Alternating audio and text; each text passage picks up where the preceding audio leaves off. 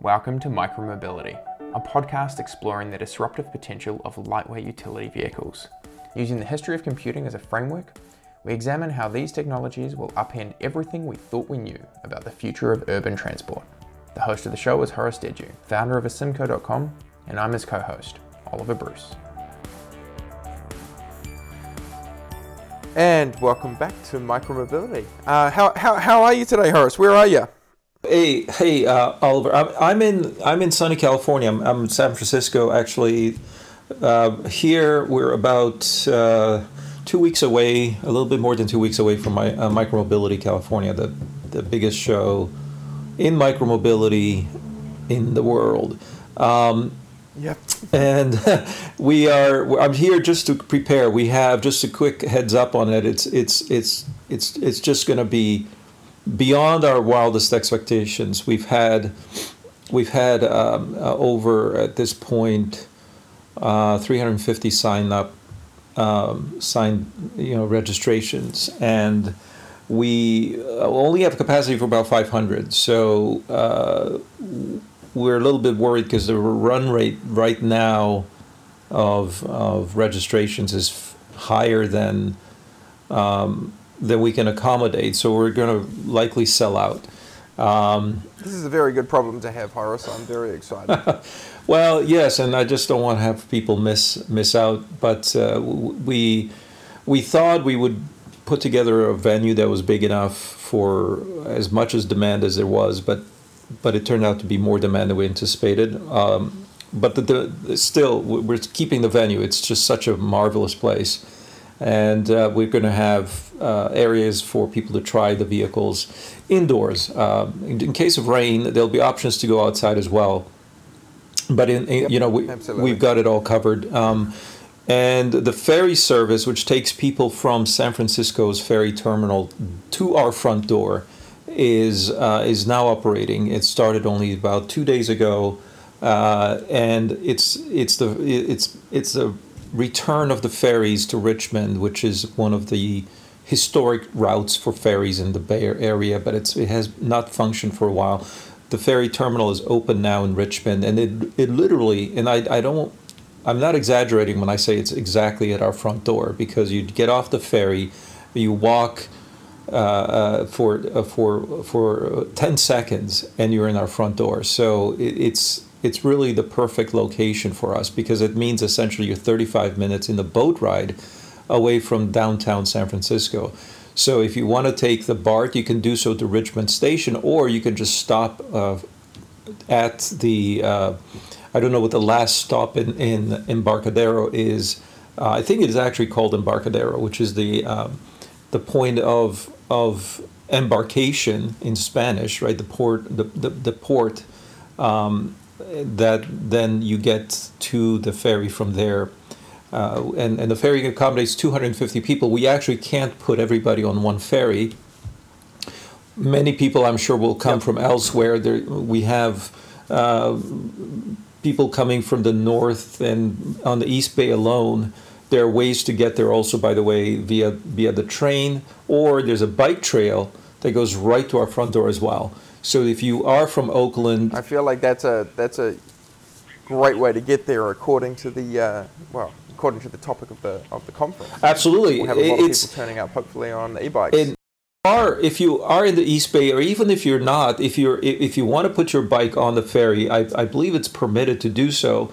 So, but there isn't that much distance to travel. So if you are coming from points west or southwest. You can ride to the Embarcadero, to the ferry terminal, take your bike with you all the way, and have it stored in the facility where we're going to be, the Craneway. So there's all kinds of options. We're accommodating transit people, we're accommodating cyclists, and we're accommodating drivers as well. If you must, we have parking available on site. The parking is actually free for the ferry as well. So there's a great. I think the venue is about as good as it can be. Anyway, I'm very excited, as you can tell, and I don't want to take the whole show to talk about it. But it is something I've been working with James Gross on this for a couple of months, yourself as well as you are one of our key staff on this. We have a great team of other people involved, and actually Judd is going to be there from, he's my co-host on the Critical Path, and he's helping out as well. We're going to have I don't want to go on and on about it. We have more than 30 people are going to be on stage, either through panels or presentations. Even though it sounds like 30 people in one day sounds outrageous, we actually have over 2.5 hours of time for people to interact and socialize and network. And if you come by ferry, that you have additional time on the ferry, coming and going, over an hour and a half in transit that you can also interact. So it's going to be a lot of fun. So if you haven't already signed up, please do so. It's micromobility.io. The URL, the website is micromobility.io. Go there, and also you can read our manifesto, our actually preamble to our manifesto on why micromobility is important, and so that's where we are with that event. Thanks for bringing it up. No stress at all. Excellent. Well, look, the thing that we've been discussing in the interim has been vandalism, and I think that this has come up on a kind of a range of different reasons. But I thought what we could do is use this episode to unpack it. Implications for it now, and then implications for it going forward, and how you're thinking about it, or how we have to think about it in the case of micromobility. Well, yes, vandalism. It's part of historically. So let me step back, because the idea of sharing vehicles for public use has been around for some time. In fact, the very first bike sharing schemes started out in I believe even as late as the 70s, and in fact the reason that they were discontinued very, very early on were because of vandalism. Over time, the model has evolved to the dock model, where bicycles were parked in fixed locations and thus more secure, and that model went from having sort of coin operation to eventually some other form of unlocking based on electronic connectivity, and that model again took years and years to evolve and be refined. And even throughout the period where docked bikes were in operation, there were some vandalism issues, and I've spoken to operators of those early systems about how vandalism was dealt with. And what I heard more than once was that vandalism was something that was present in the beginning of a new launch.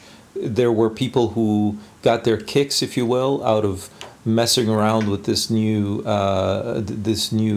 technology or this new modality, that it caused there was people getting their kicks by destroying things, and then there's not much. It's not uncommon to see this, I suppose, which is a bit shameful, but that's reality. And some places are worse than others. But after a while, these behaviors tended to die down. So within a month or two, we saw vandalism kind of go out of style. And so thereafter, there were episodes, but very sparse episodes, and probably people just being drunk or some other kind of lapse of judgment that occurred. So this was the assumption going into this this scooter era, if you will, the bike era.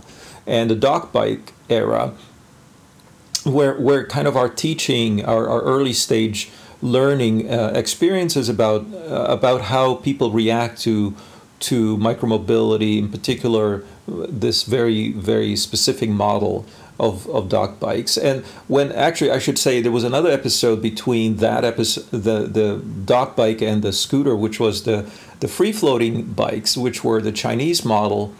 We have this idea of Ofo and Mobike, who came to the market with free-floating, so no docks necessary, but they had a very low-end product in the sense that the bikes were very inexpensive, often very also brightly colored, very,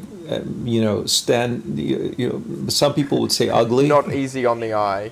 Yeah. And so the garish and so on. And that was partly their, by design, they wanted to be visible from far. But I think a lot of people also treated them as an invasive species in their towns and didn't treat them with a lot of respect. And that was, this is where we saw the emergence of a different form of vandalism, sort of a different motivation. And I'm just going to throw these out as hypotheses. I'm going to disclaim a lot now. But firstly, this is just my pattern recognition. When you had dock systems, they tend to be city-owned and operated, or at least city-mandated, city-regulated, city. The city would grant this franchise to an operator, usually exclusively. So Motivate, for example, in New York with City Bike, or Chicago, or Boston, or Washington, D.C. These were limited in their scope, very sort of tightly defined in terms of how many were available, and most of them were in use by subscribers who were residents of the city, and they were regular users. Now, when the model of free float came around, there was not just a business model change and a technological change, but there was a sense of like these were more casual use. They were meant to be unregulated, and there was a lot less sense that the population of the city was having some relationship with the product. In other words, it didn't go through a planning commission. It didn't go through an organization that stipulated how many and where they could be. And so there was this sense of resentment, I believe, a sense of resentment from even law-abiding citizens that, wait a minute, these are vehicles that are obviously they're privately owned, coming from a company often not located anywhere near us, operated by people who we've never heard of or met. And these vehicles are so many of them that they tend to clutter up everything. And as we said, not the prettiest things to look at. So you have this subtle, and if you look at it only from a technological point of view, you're saying, well, you're just adding GPS. But when you're looking at it from a societal point of view, it just appears to be a sort of a pivot, if you will, in some fundamental ways that might resonate or irritate in unforeseeable ways. And I think this has been sort of the lesson of the Chinese bike share, is that a lot of people were resentful of their approach. And I know many city governments, we often focus on city government. What this show is about, when we talk about vandalism, we're saying, well, what is the reaction of individuals on the street to something that's introduced this way? And so the city might react one way, but the city reflects essentially the prevailing logic of the political structure of a city, but also that should reflect to some degree individuals of that city. But when you look at vandalism, you're getting a much more immediate sense of how people react. So let me step again. I'm sort of stepping gingerly here and trying to come to the core of this question rather slowly. What I believe then, as we saw the transition to floating regular cycles, and we ended up with powered vehicles in the form of scooters, is that the perception shifted between something that was highly regulated and not that exciting to something that's highly unregulated and very exciting. And again, I'm a big fan of all of these modes, but one has to be mindful of the way citizens react to things like this. And some citizens who were not against dock bikes were very, very much against these new modes. And also, when you interview and you listen to some of those who perpetrate these violence against vehicles, they tend to feel they cite things like arrogance. They cite behaviors like you know, invading, polluting, coming in and essentially not having a discourse with the population. And so there tends to be a more judgmental view of this entry. So that's one way to look at it, is to sort of ask yourself, how does a new mode cause a certain reaction amongst the population? And I've even had people on Twitter point out to me, or some person who might be considered a vandal, saying that they whenever they see one of these vehicles, they will knock it down. They will actually violently attack the vehicle. And yeah. I was shocked. I was offended. But well, that really grinds my gears. Yeah. Yeah, it's very offensive, but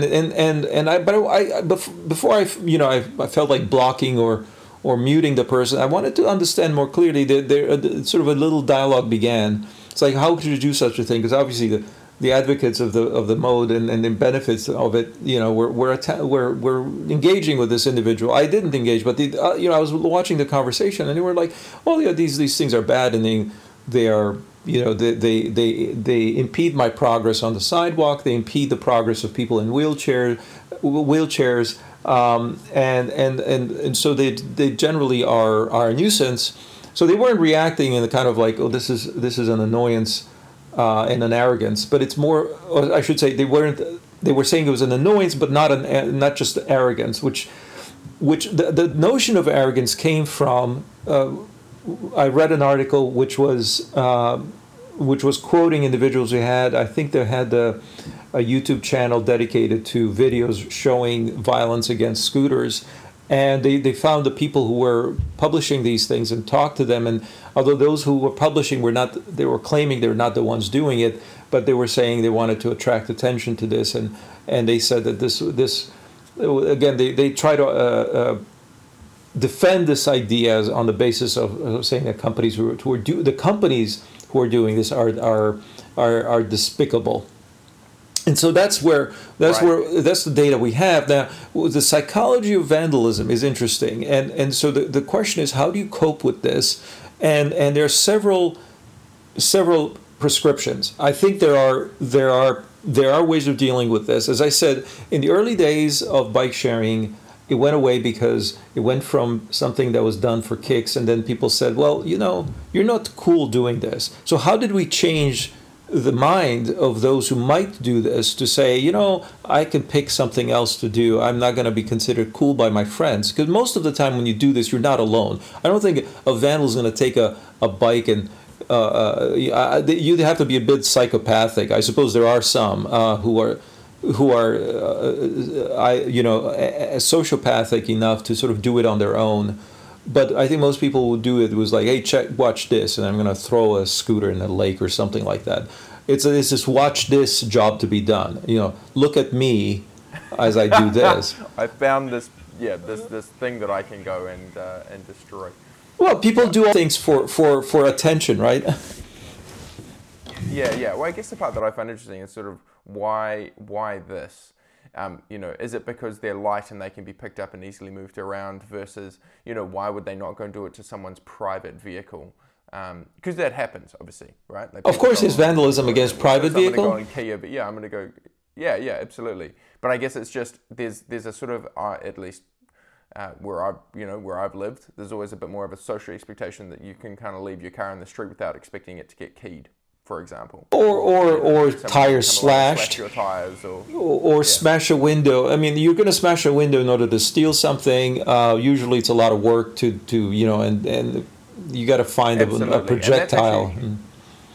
Yeah, well, that was going to be one of the questions that I had to ask, because obviously there's that story that came out in early December of people selling kits to effectively take a bird scooter off the street.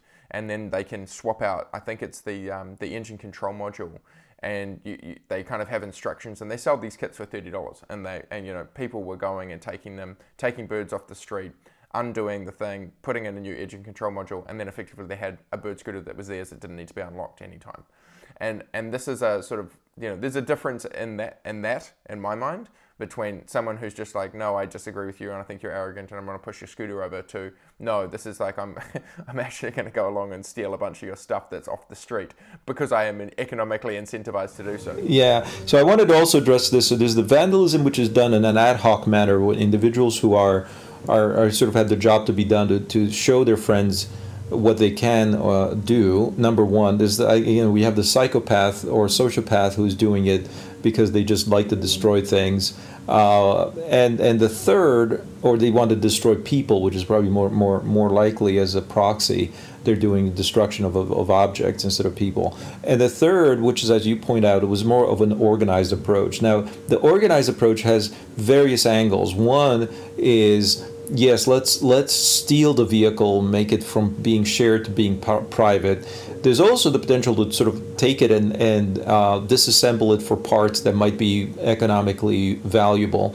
This actually did happen quite a bit in Europe as well, where organized crime would, in one evening, or one night I should say, go around and actually harvest a lot of vehicles off the street, put them in trucks, and then ship them immediately out of the city.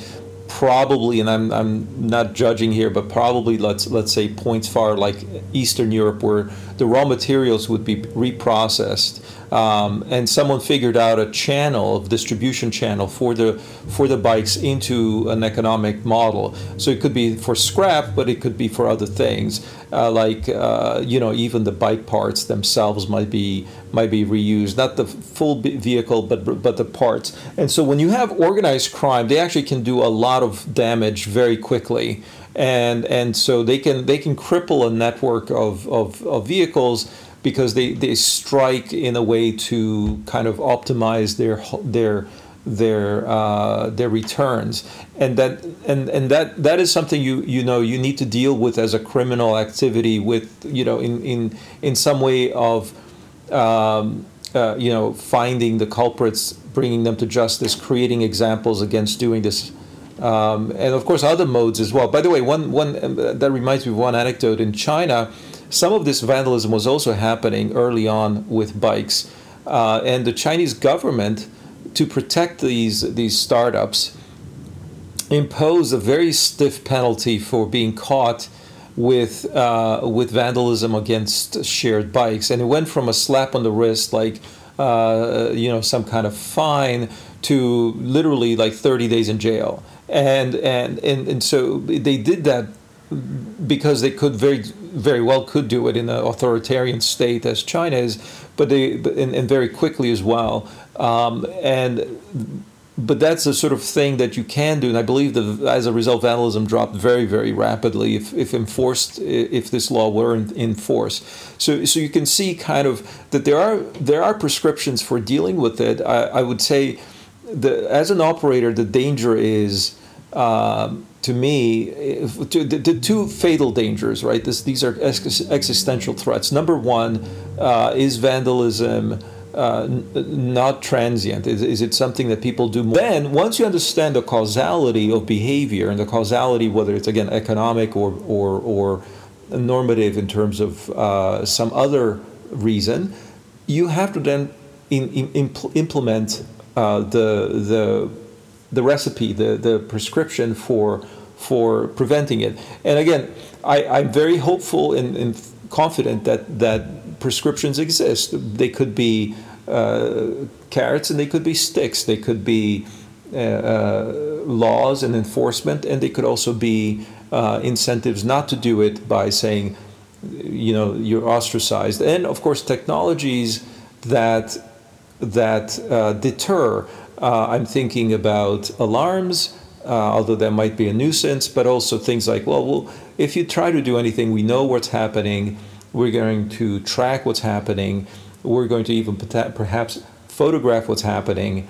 And so if you're doing it as a casual user, you might find yourself exposed. And also, even if you're an organized person, we might, also catch you in the act and get authorities to react quickly. It depends, again, that a lot of this requires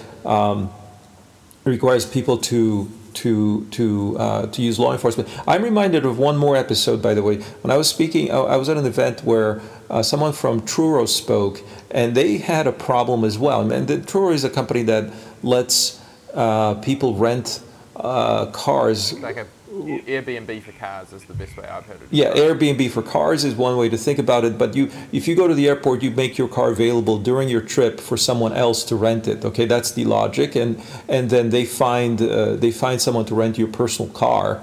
And it's an interesting model. It's a very powerful model if it can scale. And a lot of people actually they created a network of people who manage this for you. And there are some who have hundreds of cars in their under management. They essentially become mini rental companies. Now, what he said was interesting is early on they had people who abused the system, and they might take a car and not return it, because they felt that, well, who's going to chase me down? How can you stop me? And so on.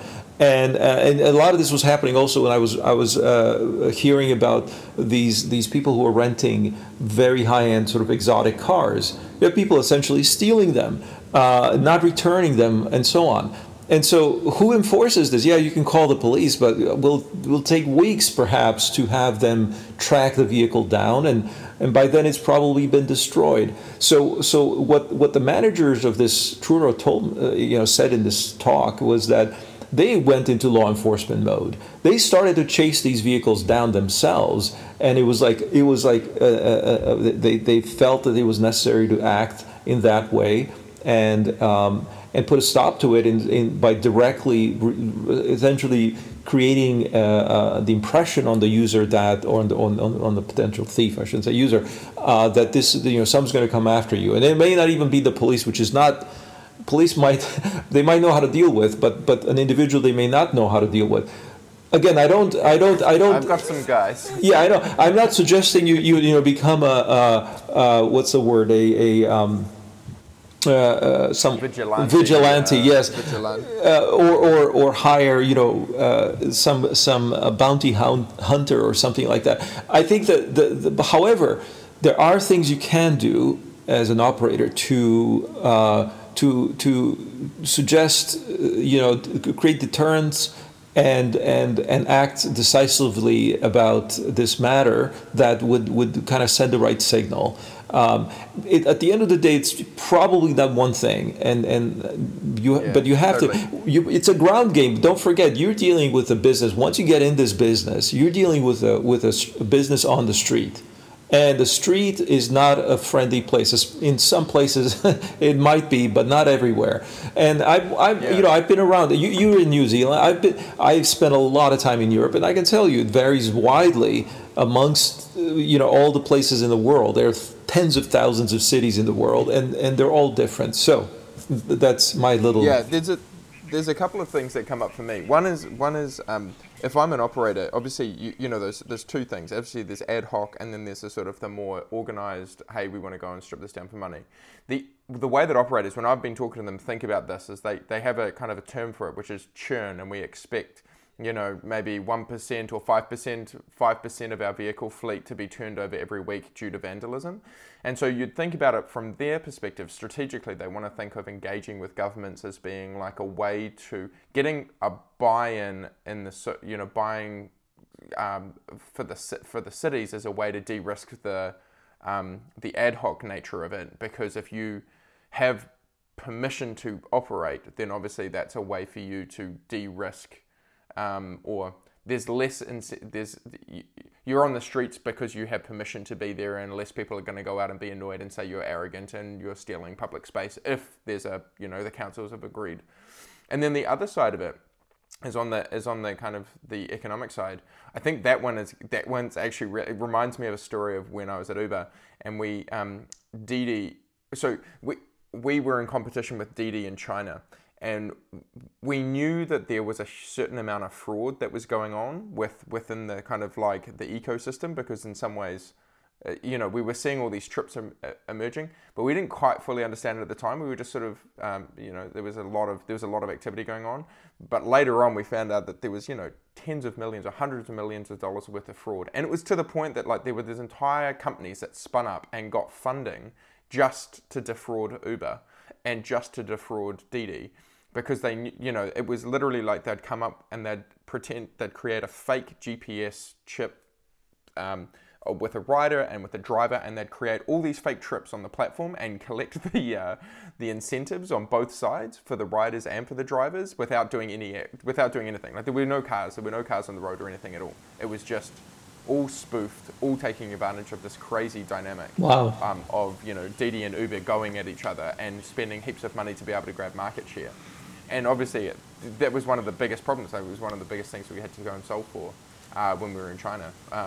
But it's, you know, that's what you're up against, right? You're up against when you're really trying to scale. Yeah, and you know that there's a really big incentive, and there are people who want to use it, and so you just have to kind of differentiate and work out, like, how do we make sure that the people who are actually wanting to use it can get that service as best as possible? And it's, again, it comes down to having a great deal of knowledge of the local level. It's not easy to make a test in Santa Monica, for example, and then deploy exactly the same operating model worldwide.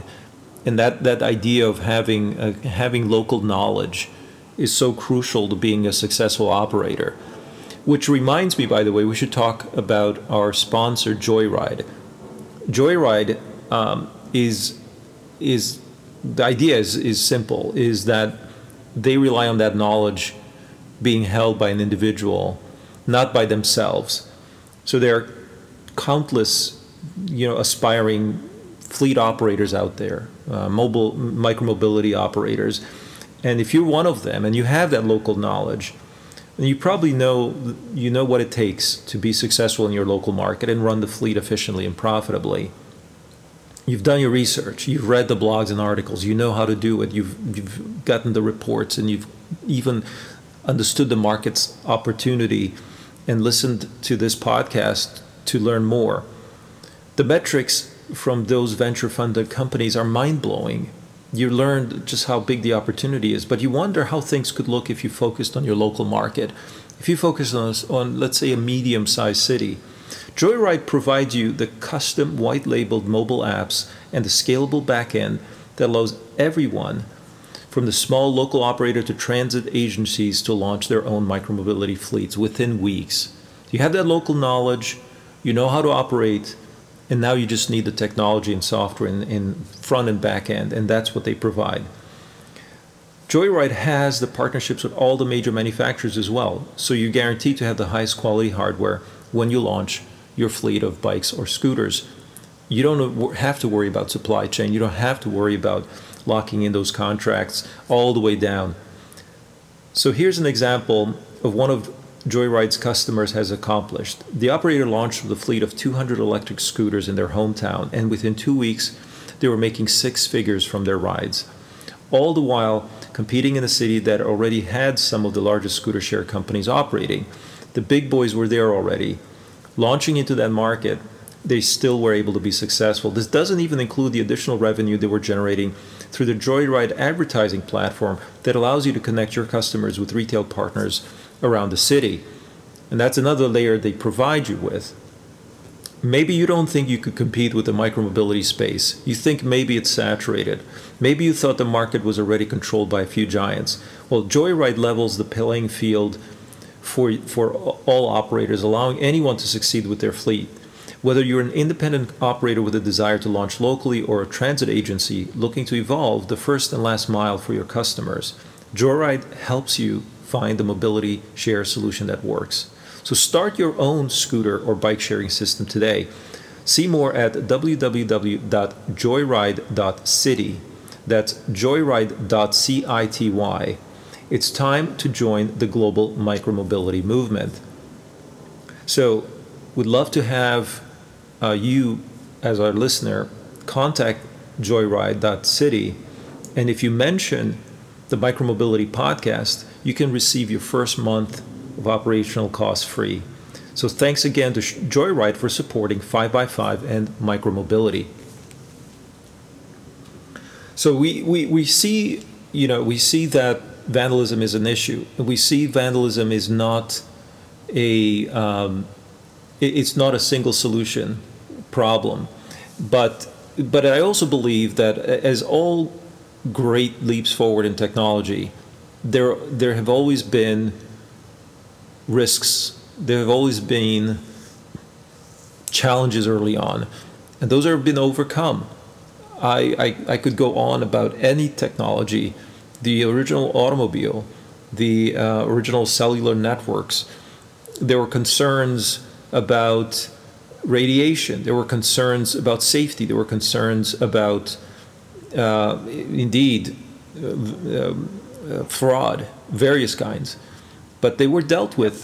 The beauty of a good technology solution is that it tends to find... It develops problems, but it finds solutions.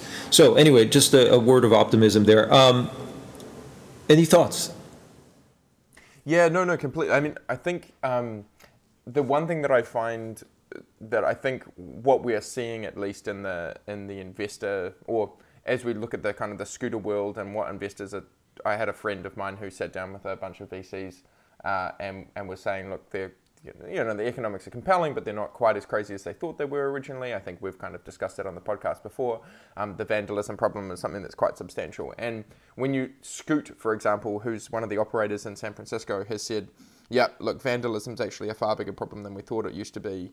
They obviously they started with mopeds, the sort of electric mopeds, and now they've gone into the kick scooters when they got the permit in San Francisco. And they've started doing things like locking and others. I mean, I think there's a part of it which is like, there's obviously the safety, there's sort of hardware adaptations that you can make in terms of putting locks on the vehicles. There's the obviously time in getting a populace to be able to understand, just as you say, there's sort of a lot of vandalism in the beginning, and then that kind of peters out. But I also think as well, there's just something around the way that it gets deployed into a city. So actually having something where it's not... if you have to walk to a scooter and there's a kind of a couple of dedicated spots in a block that you would go to scooters or bikes or whatever it is, that infrastructure, it's all kind of concentrated into one area, and you don't have it sort of spread out, so it's not quite... Yeah, no, there's nothing wrong with that. I mean, the difference with dock systems was actually the physical dock itself was expensive. Yeah, the land was expensive too, but that land could be a painted white line. And then we may just dedicate some parking spots on a block or a street to these vehicles and say, okay, this is the place where you're allowed to park. And I think that goes hand in hand with enforcement and just generally regulating this whole space, which I think will evolve and will mature over time.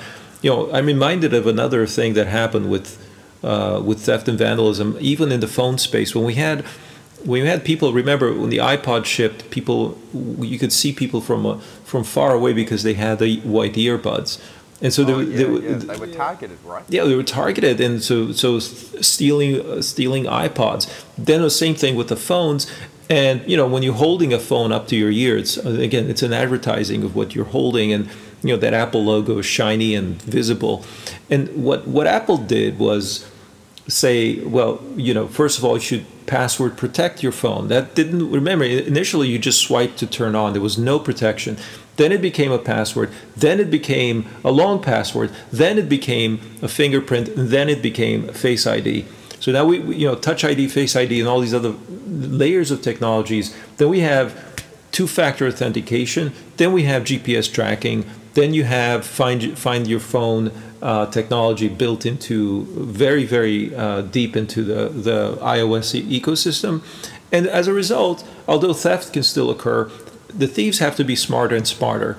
The thieves have to be more and more willing to take risk. And that is the thing, you know, since they know that they have a hot product in their hand, that even the police could find out where they are, and that's really scary for a lot of I would say habitual criminals. Now, again, how far can you go through technology to get a lot of these solutions for protecting your service? And I think there are a lot of ways to go. As I said, just things come to mind with alerts.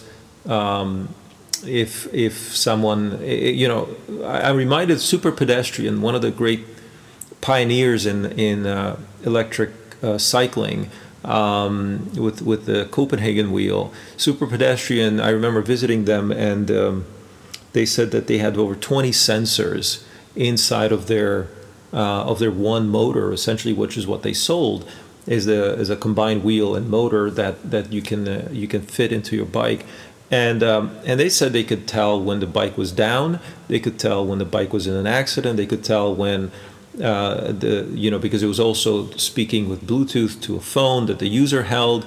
They could tell when various things were going wrong. And so what the logic is here, hey, let's use technology to understand even patterns which seem, this is like machine learning, patterns that are out of the normal, out of the ordinary, and detect these things, understand them, get to the bottom of them, intercept the actors, and work with it. I mean, again, you're solving a huge problem: transportation on a public infrastructure, and that deserves a great deal of attention to detail. It deserves a great deal of attention to unintended consequences.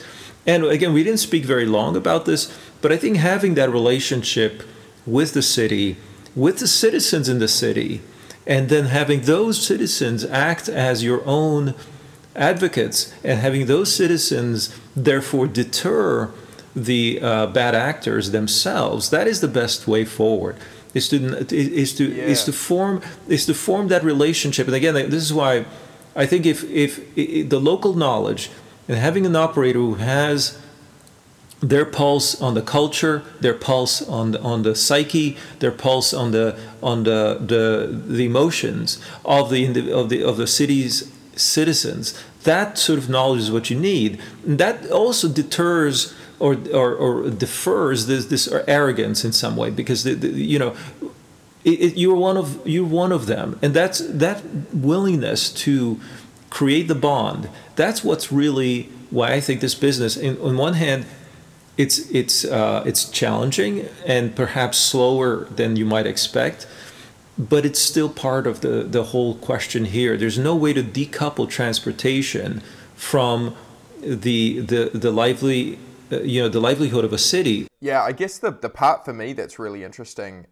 obviously you don't want to set up the incentive where it's like, hey, you've got people knocking scooters over on the streets and you're going to pay people, go and write the scooter up again and it's 50 cents and all of a sudden you have...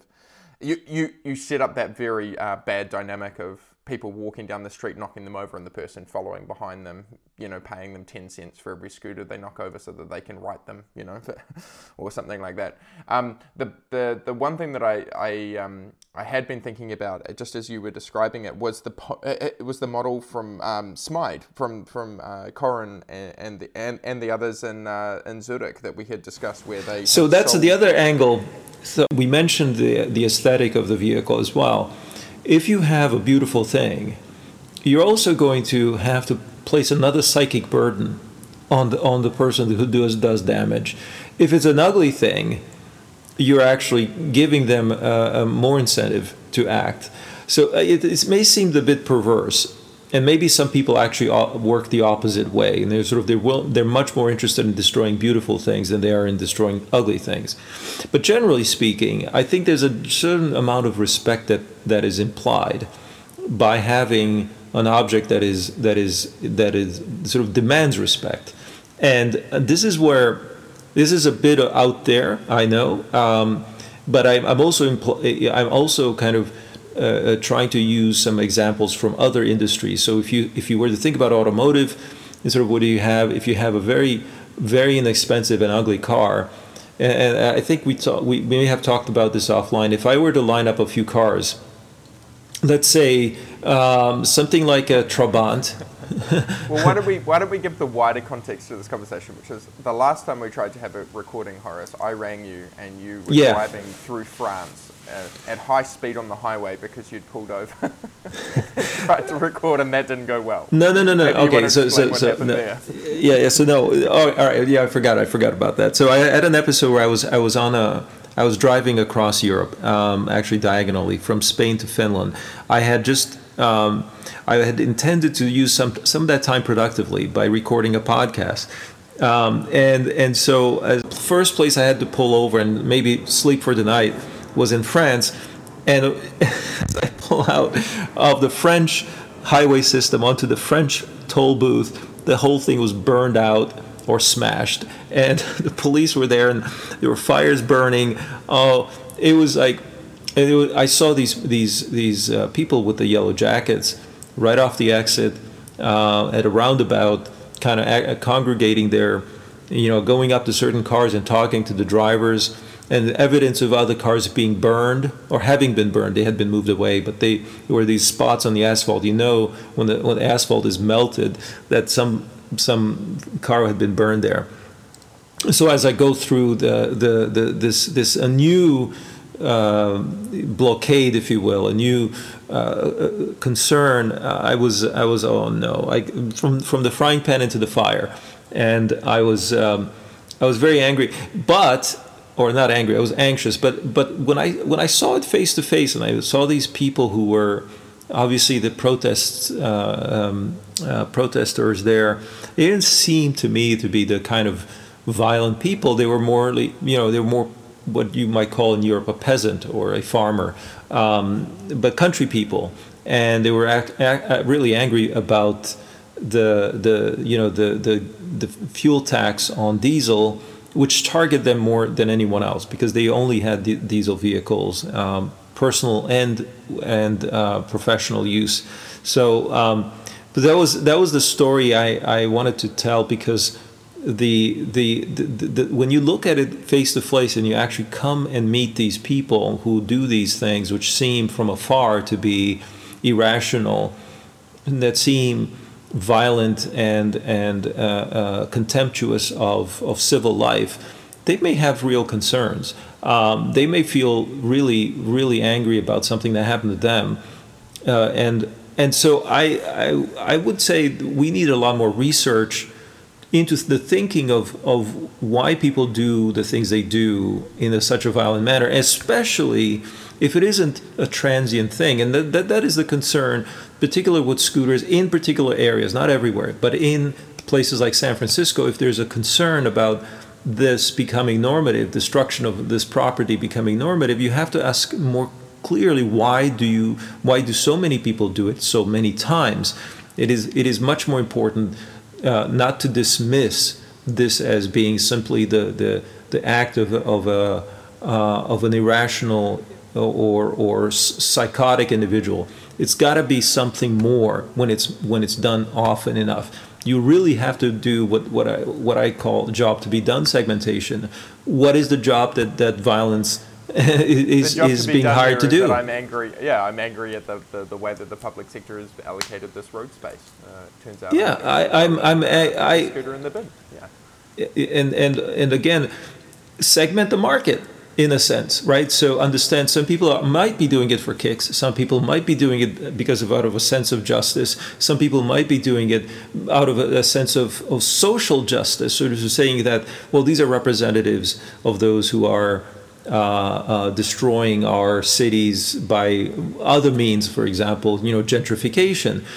These are representatives. I'm taking out my anger on proxies that are representative of something more fundamental. And when you look at this scooter business, transportation in general, that is a very, very tangible. You know, it's this is why it's such. It's both scary, but also shows you how important it is that solving this puzzle, this piece of the social puzzle, transportation, is crucial. By the way, Alex Roy, I think we mentioned him before. He's coming to the conference, and he will be presenting what you might consider the second keynote in the afternoon, and he's going to speak about universal basic mobility. So the logic of universal basic mobility is that transportation is a human right, and in fact, we begin with this ourselves in our micromobility manifesto. If you assert that this is something that all citizens have a right to have, that the car in many ways impoverishes that right, then we need to, and it's absolutely incumbent on everyone who's involved in this space to understand it and understand how to deliver this right to individuals in an equitable manner. So it's when you see evidence of violence and you see evidence of reactionism, then you know it's important to get to the bottom of it and not dismiss it as the acts of lunatics. I think, and I guess what my appeal here now is that by doing so, you'll actually understand better what your core value proposition is, and by overcoming these objections, overcoming these reactionary attempts, you actually make a better system. You make it a more equitable system, and you make it a more inclusive system. I think that's important. Anyway, I think we've probably spent enough time here, but if not, then we will come back to this. But especially if we get some feedback on what we should do better. But yeah. Cool. Excellent. All right. Thanks very much, Horace.